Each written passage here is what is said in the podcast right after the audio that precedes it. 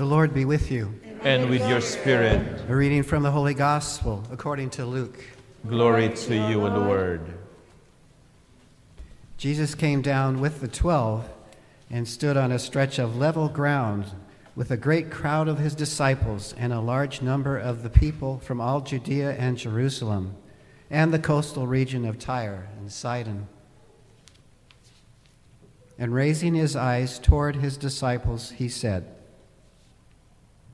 Blessed are you who are poor, for the kingdom of God is yours. Blessed are you who are now hungry, for you will be satisfied. Blessed are you who are now weeping, for you will laugh. Blessed are you when people hate you, and when they exclude and insult you, and denounce your name as evil on account of the Son of Man. Rejoice and leap for joy on that day.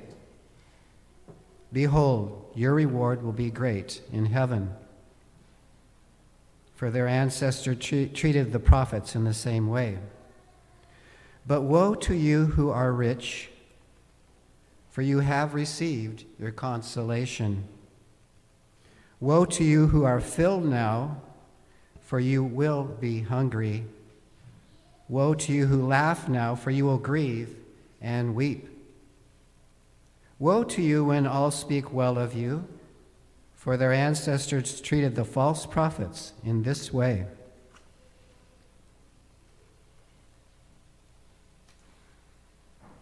The Gospel of the Lord.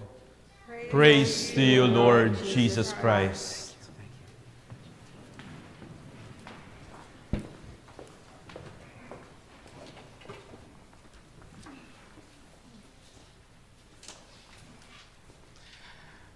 Whenever I hear the Beatitudes proclaimed in the Gospel, it always reminds me of one of the classes that I taught uh, years ago um, with the First Communion kids, with the students at First Communion. It was their first day of class for First Communion, and uh, I asked the students, Why are you here? And you know, with the second graders, before you even finish the question, they are all already raising their hands and uh, so eager to answer the question. And uh, so I asked a couple of kids to give answers, and they answered, We're here for First Communion. We're here to learn about God. Oh, I'm here because my mom said so. and there was this little boy at the very front of the room, and uh, I was right next to him, and uh, he was so silent. And I asked, So, why are you here? And then he said, Because I want to be in heaven. And that was really a very profound, and uh, for me, it sums up the very reason why we're here in the first place and why we even embrace the path of discipleship. And we always hear this, you know, a church probably have read spiritual books that the whole Christian project is all about getting to heaven one day. But heaven starts right here. But how do we get there? You know, how do we get there? Scripture scholars refers, refer to the Beatitude as our navigation guide to eternal life. There's always been this impression, which is a, a good one and a right one, that the Ten Commandments is really our guide to, to a good moral life, uh, to a profound relationship with God. And that's true in the Old Testament. But Christ in the New Testament inaugurated a new law, and that is the commandments. And that is this, and these are the beatitudes. I'm not saying that the beatitudes supplant the commandments, but rather the beatitudes are actually extensions of our understanding of commandments. But at the same time, it elevates our relationship with God in a different level. Why do I say that? You know, I've, I've been raised when I was a child uh, in catechism with Baltimore Catechism. I think most of you are familiar with that. And uh, that's just the way my mind kind of was wired when I was a kid. You know, you memorize so many things. Um, why did God create you? I just have that short answer all the time from the Baltimore Catechism. It's wonderful. And even in my own spirituality, at some point, I've, I've, um, I've actually uh, brought that. Um, early on, when I was a kid, my pastor in my hometown, whenever I go to confession with him, and I, and I would say, for example, I, take, I took the Lord's name in vain, he would always ask, How many times? And you know, it's like, even though I don't really remember, I would come up with a number, you know, six times. So that's just like, you know, the way I was raised. So the commandments is concerned about the externalities. And there's nothing wrong about that.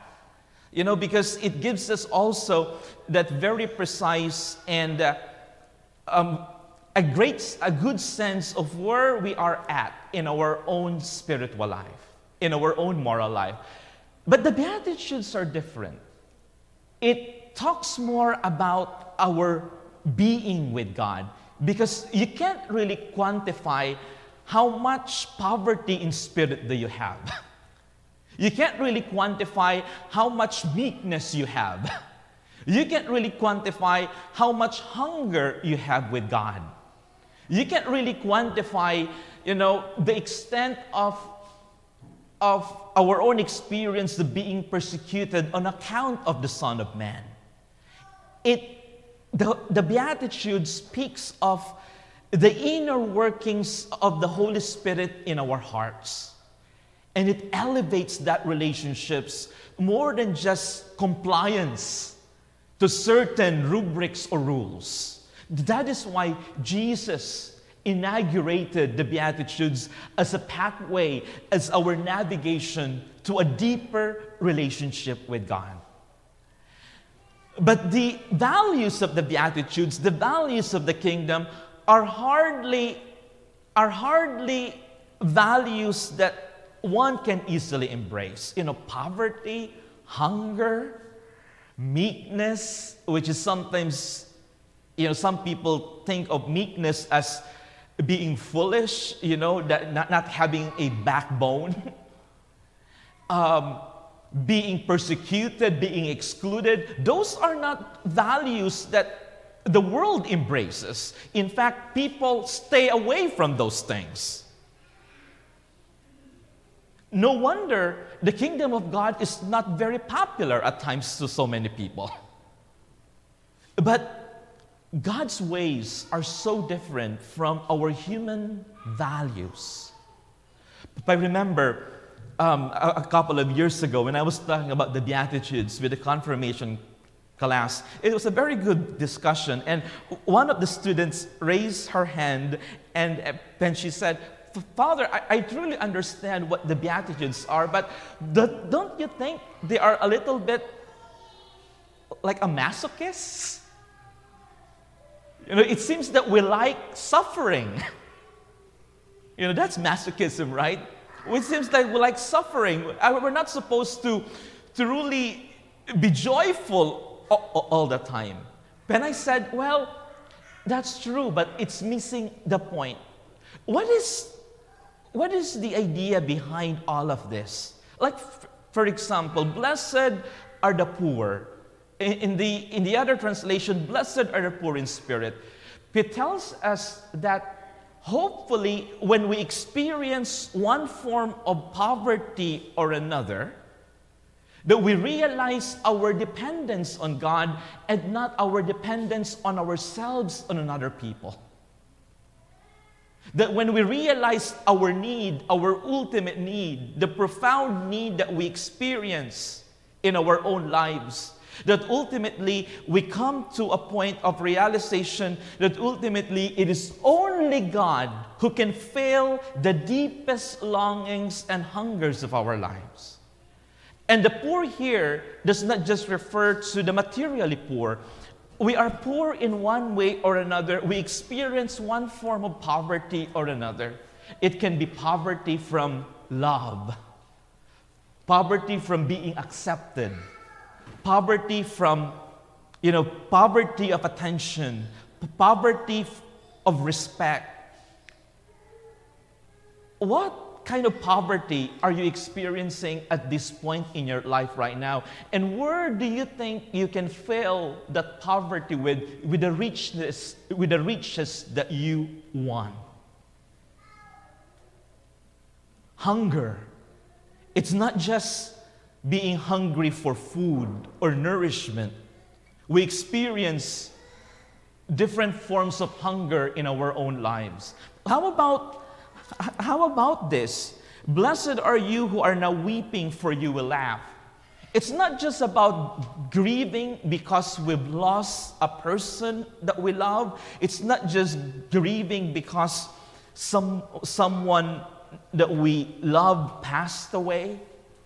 But also, actually, the grieving part here, the weeping, is weeping because the good that is supposed to happen in the world is not happening.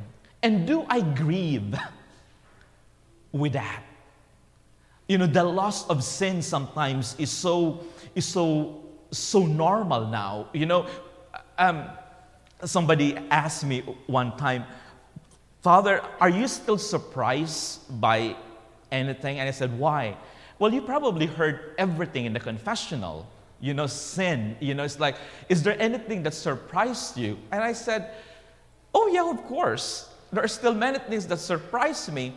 But her point actually was sometimes things are so bad things sometimes are even like vile language in television or, what, or sometimes becomes just so normal that we're no longer we're no longer shocked we're no longer shocked by the gravity of, of evil at times. There's no longer that experience of weeping. You know, because one has become so desensitized. Is that how you, how you use that word? Or has become so accustomed to it that it's no longer shocking. because our hearts have been hardened already. How about the last one here? Blessed are you when people hate you and when they exclude and insult you. I don't want to be hated, I tell you. I don't want to be excluded. I don't want to be insulted. One of the very first things that, you know, it's so hard early on when you're starting ministry you know, when I in my first, I don't know, two to three years, is probably, you know, at least with me, I think it's true to most people who are in ministry. It's like you really want people to like you. and sometimes just even a little bit of criticism is like it ruffles you. But now in my 12 year, I don't care. No, I'm just kidding. 12 is like, okay, fine, whatever. No. But you know, that, that sense of, of compromising, of compromising because I don't want to be ridiculed. A few days ago, no, not a few days ago, two days, well, two, two days, two, it's a few days. Two days ago, I went out uh, with some of my uh, friends uh, for dinner. I think we're like six or seven and we were seated in this uh, at the back uh, at the back part of the restaurant. There was a long table, and there was a, another table right next to us, and we were seated first, and then they arrived. It's a family, fa- fa- family of four, and uh, one was a teenager, and the other one was probably in grade school, and with their parents. And uh, when their food was served, um, the dad, I overheard the dad said to, to the eldest, it's like, why don't you lead the prayer? And they were Catholics, you know? They were Catholics, so they were leading a prayer. And uh, oh my, I was so surprised. You know, the, the teenager led a prayer in a loud voice. I could hear every word. And I know that other people were also listening. And, uh, and uh, when they said amen, it was a loud amen. And we all just look at them and it's like, oh, amen. Um, it's amazing. You know, it's edifying when that thing is no longer common. because sometimes it becomes so awkward. You know, at least with some people said, oh, you know, I, sometimes even with adults, uh, when the time comes, and, and, when there is a priest, they always tell the priest, hey, why don't you lead a prayer, Father? But how comfortable are we in witnessing to the gospel? Or do we compromise? Looking at the list of the Beatitudes here and the values of the kingdom of God, and I was doing this last night for my own spiritual r- reflection. What values here do I need to work on better? Because they are not so solid in my life right now. Ultimately, ultimately, the call to Beatitudes is a call to a more intimate relationship with God. Why do I say that?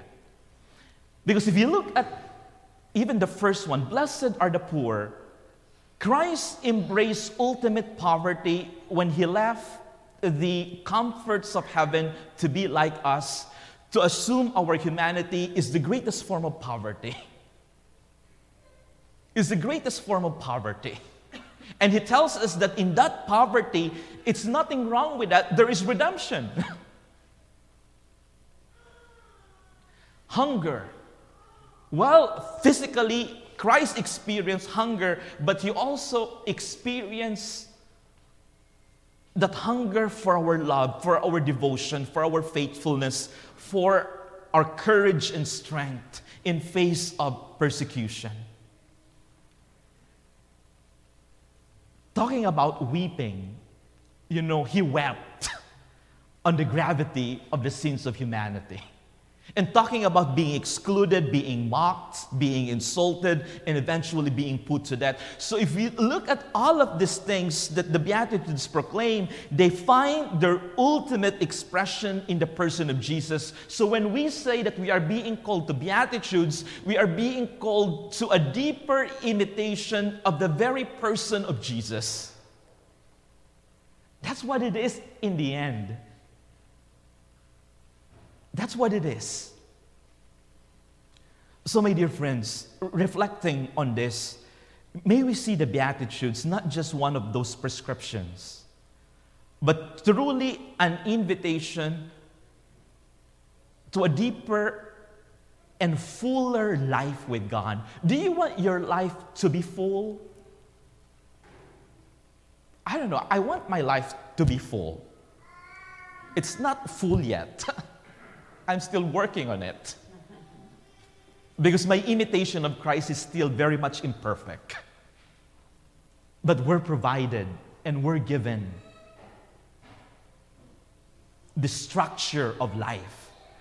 It's so wonderful because God never lives us by our own, on, on our own, by ourselves. The Beatitudes is there for our ultimate flourishing with Him.